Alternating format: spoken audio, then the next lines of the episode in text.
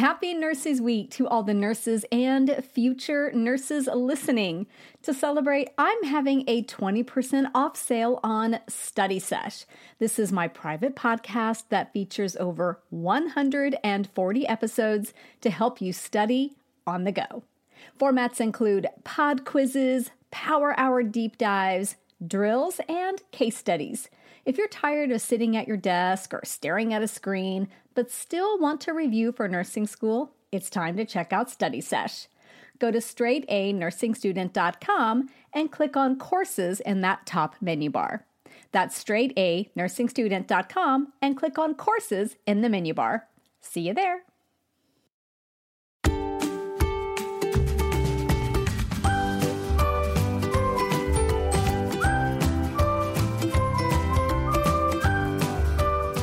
Well, hello and welcome back. I'm Nurse Mo, and this is the Straight A Nursing Podcast, where I teach concepts and share tips on how to thrive in nursing school and at the bedside. Before we dive into today's topic, which is pleural effusions, let's take a quick minute for a listener shout out. This one goes out to Nina, who's in my Crucial Concepts Bootcamp program. And Crucial Concepts Bootcamp is my nursing school prep course that is on sale right now. And here's what Nina says. Crucial Concepts Bootcamp showed me that I could survive nursing school even if I wasn't the smartest person in the room, that I didn't have to know everything, that I just needed to be able to think critically with what I do know, and that I could actually enjoy learning in nursing school. Nina, thank you so much for taking time to submit your thoughts on boot camp. And I am just absolutely thrilled that it helped you realize that you could uh, 100% not just survive nursing school, but actually really enjoy it. So thank you again so very much. If you're heading into nursing school and you want to learn more about this nursing school prep course, Crucial Concepts Bootcamp, click on the episode notes. I will put a link for it there, or you can just go to my website, straightanursingstudent.com, and you will see information there as well. All right, we're talking today about pleural effusion. So, pleural effusion is defined as a buildup of excess fluid between the pleura. So, recall that the pleura is a serous membrane that essentially folds back on itself to create a pleural sac for each lung. So the inner layer is the visceral pleura, and that covers each lung. And then the outer layer, which is the parietal pleura, is attached to the chest wall. And then pleural fluid between these two layers allow the layers to slide easily against one another as the lungs move and inflate with respirations. Now, there are two types of fluids associated with pleural effusion. Exudative fluid is high in protein and is associated with effusions caused by blockages in the blood or lymphatic vessels, infections, tumors, injury to the lungs, and inflammation. And then transudative fluid is low in protein and is associated with conditions that allow fluid to leak into the pleural space, such as with heart failure. Now, in a healthy individual, the pleural space holds approximately 5 to 10 mils of fluid, just a tiny little bit. A pleural effusion is present with just 25 mils of fluid, though that effusion typically wouldn't show on an x ray and it probably wouldn't cause any symptoms. A pleural effusion typically shows on x ray when it gets to about 150 mils. And again, patients may not have symptoms until it gets quite a bit larger, maybe even up to 300 mils, though, of course, this can vary widely from patient to patient. So, now let's talk about risk factors for pleural effusion. There are a lot of risk factors and disease conditions that put someone at risk for pleural effusion. So, some common disease conditions that can cause or lead to a pleural effusion include pneumonia, heart failure, pulmonary embolism, cirrhosis, pancreatitis, and cancer. In fact, pleural effusion is often one of the first noticeable indicators that a patient has cancer. The most common cancers that cause pleural effusion are lung cancer, breast cancer, ovarian cancer, mesothelioma, and lymphoma. When a pleural effusion is associated with cancer, it is often referred to as a malignant pleural effusion. Other risk factors for pleural effusion include smoking, chronic alcohol use, and exposure to asbestos. Even some medications can cause pleural effusion. Some examples include amiodarone, which is an antiarrhythmic used to treat supraventricular tachycardia and atrial fibrillation. Methotrexate is a DMARD that is commonly used for rheumatoid arthritis. And remember, a DMARD is a disease modifying anti-rheumatic drug. Another medication, dasatinib, is an antineoplastic agent used in the treatment of leukemia. And then hydralazine is an antihypertensive that can cause something called drug induced lupus syndrome, which can present as pleural effusion in some patients. Now, elderly individuals are also at higher risk due to underlying respiratory disease, the presence of other comorbidities, and simply by getting exposed to causative agents for a longer period of time, such as cigarette smoke. Now, what are some complications of pleural effusion? So, a key one is diminished respiratory function. That excess fluid presses against the lung, and if it's big enough, it prevents full lung expansion. Further, the patient could have adhesions and scarring that develop, which also further impede respiratory function. Infection is another complication of pleural effusion. Infections can be very serious and lead to sepsis, which, as you know, can be life threatening. And then there's empyema, which is a pus filled or purulent fluid filled pocket in the pleural space, and pneumothorax. Drainage of the fluid can potentially cause a pneumothorax to develop. We'll talk about that in just a moment. But now that you have a little background knowledge about pleural effusion, let's dive into the key nursing implications using the straight A nursing latte method. So the first letter is L in the latte method, and that stands for look. Basically, how does the patient look? What are their signs and symptoms? So depending on the size of the pleural effusion, some patients may have no symptoms. When symptoms are present, they could include things like a non productive cough, tachypnea, dyspnea, orthopnea, and persistent hiccups. The patient may also complain of chest pain, which is often described as sharp and associated with movements such as respiration, coughing, and sneezing. If infection is present, then the patient would look like someone with an infection, right? Fever, chills, malaise, and an elevated white blood cell count. Respiratory assessment may reveal diminished or absent breath sounds over the area of the effusion, shallow respirations, tactile fremitus and egophony, which if you don't remember what those are, I'd love for you to go back and listen to my whole episode on respiratory assessment. That's episode 237. And I talk about these things there. So tactile fremitus and egophony. And the patient could possibly even have uneven chest wall expansion with larger effusions. It's also important to note that patient presentation can vary widely depending on what is causing the pleural effusion. For example, if cancer is causing the pleural effusion, the patient will display signs and symptoms associated with cancer. If heart failure is causing the pleural effusion, they'll have signs and symptoms associated with heart failure. So that was L for how does the patient look? Next is the letter A for assessment. How do you assess a patient with pleural effusion? So, your key nursing assessments will basically be centered on respiratory function. This includes assessing respiratory rate and effort, listening to lung sounds, and observing for respiratory distress. Of course, you're also going to look for that tactile fremitus and the egophony because you're really interested in that now. And again, if you want to review respiratory assessment, Make sure you go check out episode 237 as soon as you finish this one. Your priority vital signs will include SpO2, heart rate, which will be elevated in instances of low SpO2 or respiratory distress or infection, and of course also temperature because infection can be associated with pleural effusion.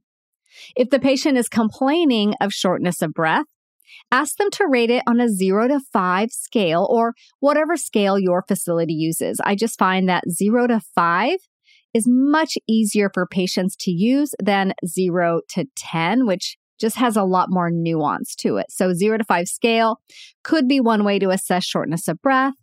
If they're complaining of pain, perform a thorough pain assessment. And I always recommend using the OPQRST format. So O is for onset. When did the pain start? P is for provocation and palliation. Basically, what makes the pain worse? What makes the pain better? For a patient with pleural effusion, they might say it hurts more when I take a breath. It hurts more when I cough. Q is the quality of the pain. They'll probably state that it's a sharp pain. R stands for radiate. Does the pain radiate anywhere? You could ask them about that. S is for severity, and that will vary from patient to patient. That's your 0 to 10 scale. And then time. How long ago did the pain start? How long have you had this problem? And then some patients with pleural effusion will have a chest tube or a pleural catheter. Often we use the PleurX, that's the brand name of the pleural catheter. So they'll have a chest tube or a PleurX in place. So if they do, part of your assessment is inspecting the drainage system for patency examining the drain exit site to ensure it is clean, dry, and intact. And of course, assessing the chest tube drainage system if you are using it. And you would also look at the drainage itself and make sure that you're noting the characteristics of that drainage. So that was A for assess. And the next letter is a T, and that stands for tests. What tests are conducted for a patient with a pleural effusion? So pleural effusions are identified via chest x-ray, chest CT scan, and ultrasound. Once identified, the MD may send a sample of that fluid for analysis where it is tested for things like the protein count, the cell count, cancer, and infection. Other important diagnostic tests will be aimed at identifying the underlying cause for the pleural effusion. For example, if it is suspected the patient has heart failure, then they may get an echocardiogram. If infection is the cause, then following things like white blood cells will be important. So that was the first T. There are two T's in latte, and the next one is for treatments. So basically, what treatments are provided to address pleural effusion. So, goals of therapy in pleural effusion are to remove the fluid, which usually causes an immediate improvement in respiratory status, prevent recurrences, and treat the underlying cause. Now, smaller pleural effusions may not actually have their fluid removed. They may be more of a watch and wait kind of situation. We're talking here about pleural effusions that require treatment. So, thoracentesis is the procedure that is most often used to remove pleural fluid. For a thoracentesis, the patient is often positioned upright to ensure the diaphragm is at its lowest position and the fluid is at the base. A commonly used position is to sit the patient on the edge of the bed with their arms over the bedside table. If the patient is unable to hold an upright position on their own, they may be positioned on their unaffected side with the head of the bed raised to about 45 degrees. The practitioner then sterilizes and numbs the skin, inserts the needle, and removes the pleural fluid into a collection container. Now, this fluid usually is sent off to the lab for analysis, and how this is done can vary from one facility to the next. Regardless, if you're sending containers to the lab for analysis, make sure you affix that patient label, include the date, include the time, and include your initials. Now, throughout the procedure, monitor the patient for signs of discomfort and respiratory distress, which could indicate a pneumothorax. In the electronic medical record, you'll record the patient's vital signs throughout the procedure, the amount of fluid that was removed, the fluid characteristics such as color and viscosity, and the patient's overall response to the procedure. Once the thoracentesis is complete, apply dressing to the site. It might even just be a little band aid or a small gauze dressing and monitor it for excessive leaking or bleeding. A little bit of leaking is pretty normal, but excessive leaking or bleeding would need further evaluation.